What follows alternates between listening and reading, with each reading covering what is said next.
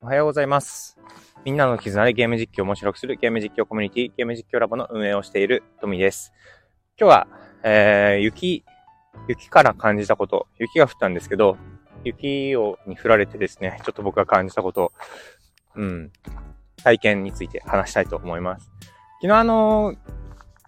ツイッタースペースでですね、僕たちあの、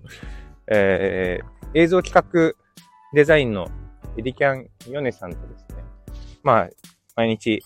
ツイッタースペースをしています。大体昼の12時半スタートにしてるんですけど、まあ、2人の都合によって、12時15分になったり、45分になったりするんですけど、えー、そんな感じでお昼休みをね、目指して、えっ、ー、と、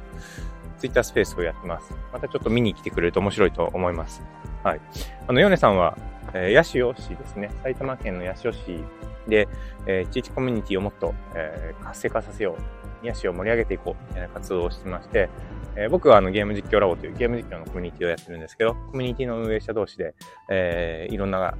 なんだろうな、アイディア出しをしたり、えー、うん、してますね。こんなことしたら面白いよね、みたいな。そう、結構やっぱ共通するところって多いので、で全然別ジャンルじゃないですか。別ジャンルだと、やっぱりそう想像することが全然違うので、二人の会話は結構盛り上がって面白いです。一日交代で、えー、ゲーム実況ラボの話と、えー、ヤシオシの話をしてるんですけど、昨日は、えー、ゲーム実況ラボの話で、えー、今日はヤシオシの番なので、えー、興味ある方はぜひどうぞ。あの、地域コミュニティをの活動されてる方も面白いと思いますよ。はい。で、今日のお話は、と昨日のツイッタースペースで、体験を重視したいなっていう話をしたんですね。あのゲーム実況って今、あの、YouTube とか、えー、Amazon の Twitch とかですね。で、配信されてるものが多いんですけど、うん。で、なんでそういう話になったかっていうと、その配信されている配信画面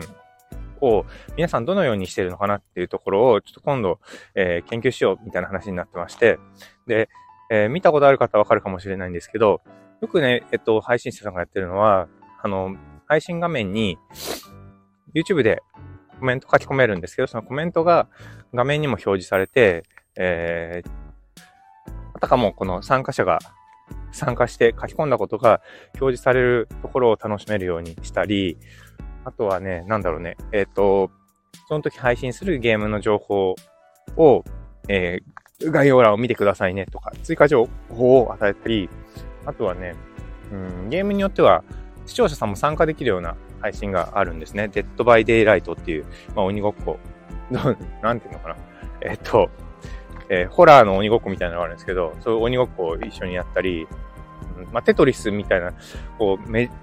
う昔からあるゲームをずっと配信されてる人もいるんですけど、うん、そういうのを参加型配信してる人もいるんですけど、その参加しやすい雰囲気を作るとかね、そういうでそこって何、根本に何があるかっていうと、やっぱり視聴者さんの体験にあると思うんですよね。やっぱりあの参加者、参加型の配信だけど、ちょっともうなんか、硬い 硬い画面構成にしてて、ちょっと入りにくいとか、もうなんかプロっぽくて、入ってもすぐやられちゃいそうだから怖いとか、そういう雰囲気を醸し出しちゃうと、えー、困りますし、逆にプロっぽい人が入りやすいようにしておくと、もうなんか、なんだろう、こう、配信者さんのスキルが高すぎるので、ちょっと素人素人さんには逆に楽しめないよっていうんだったら、そういう雰囲気を作るのもね、あの、ある種の戦法だと思いますよね。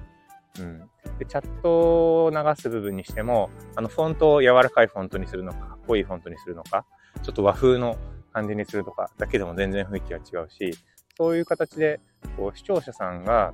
うん、自分の配信を選んでもらえる。ね、だから、適当な適切な視聴者、見てもらいたい視聴者がちゃんとその動画を配信に来てくれるような、え画面構成をやっぱり狙って作っているという感じですよね。そうそう。そういうのを勉強してて、で、いや、これからどうなっていくのかなってなった時に、その、うん、もっとその視聴者との、の体験を、えー、面白くする。視聴者さんがライブを視聴して、やっぱり満足してくれる、喜んでくれるっていうような体験を実況者さんは作っていくような形になるのかなと思ってるので、うん。今は、あの、YouTube の画面だけなんですけど、例えば、えー、メタバースの中で、えー、ライブ配信形式にするとか、今のワールドカップのサッカーとかでカメラの角度を変える機能とかありましたよね。でそういうのが出てくると、そのメタバースの中で配信したもののカメラの場所を変えることができるみたいなこともできそうですよね。うん。まあ、そこはちょっと YouTube のインターフェースとメタバースのインターフェースが違うでしょうから、まあ配信プラットフォームはメタバースの側になっちゃうかもしれないんですけど、まあ未来としてはそういうこともありそうですよね。うん。あとはその会場を、えー、会場すらファンの方と一緒に作るっていうのも面白そうだなっていう話をしてて、えー、マインクラフトっていうゲーム、あまあご存知の方多いと思うんですけど、街を作ったり、それこそ野菜を育てたり、えー、馬を飼ったりすることもできるんですけど、そういうのを、えー、同じようなイメージで、えー、配信会場、スタジアムをね、作っちゃう。AKB で言ったら AKB 劇場を作っちゃうみたいな感じにすると、えー、視聴者は入場門のところから入ってくる雰囲気を、えー、作ることが、まあ、できそうですよね。そうすると入場して入っていって、えー、そこにその配信者の写真とかが掲げられていって、だんだんこう音がね、音が大きくなってくる。ドン、ドン、ドン。ライブ会場とか行ったらそうですよね。あと、野球の試合とかだと、なんだろうな、応援の声とかでだんだん聞こえてくるのが、だんだん気持ちを盛り上げていくじゃないですか。ああいう臨場感みたいなのを、えー、作っていく。で、その会場すら自分たちで作る。で自分たちで作った会場にファンが入ってくる。みたいなところを、えー、配信者とファンの人が一緒に作るってことは、もう体験ですよね。自分たちで一緒に作ってるんだっていうところがね。そういうような体験大切だよねって話をしたんですけど、えー、今日ね、雪が降ったんですよね。僕が住んでるところも雪が降って、えー、昨日の晩から雪が積もって、今も雪が積もっています。で、うん、雪ってこう子供めっちゃ喜んでるんですよ。もう朝から子供がね、鬼ごっこしたりしてるんですけど、うん、子供にとってはすごいね、嬉しい体験なんですよね。触ったこと、あんまりね、雪が降るところでもないので、えー、積もって雪をえー、丸めて雪合戦をしたり、雪だるまを作ったりっていうのはなんか僕の子供の頃と変わらないし、もう朝早く起きて外に出てってワイワイ遊ぶっていうのは、普段はそんなことないじゃないですか。朝早く起きて鬼起こしたいとか、まあ、したいなって思っても、まあ、ちょっと9時ぐらいまで待ってからみたいな感じですよね。だけど今日はもういても立ってもいられずに出てくるような子供が多い。っていうことは、雪っていうのは子供にとってすごい新鮮な体験だし、それを、まあ、子供たちを喜ばせてるわけですよね。うん昨日も歩いてた時に、あの、犬を散歩してる方がいて、犬もね、なんか次やっぱり喜んでましたね。あの、ゆうきやこんこん、あられやこんこんの歌があるんですけど、あの、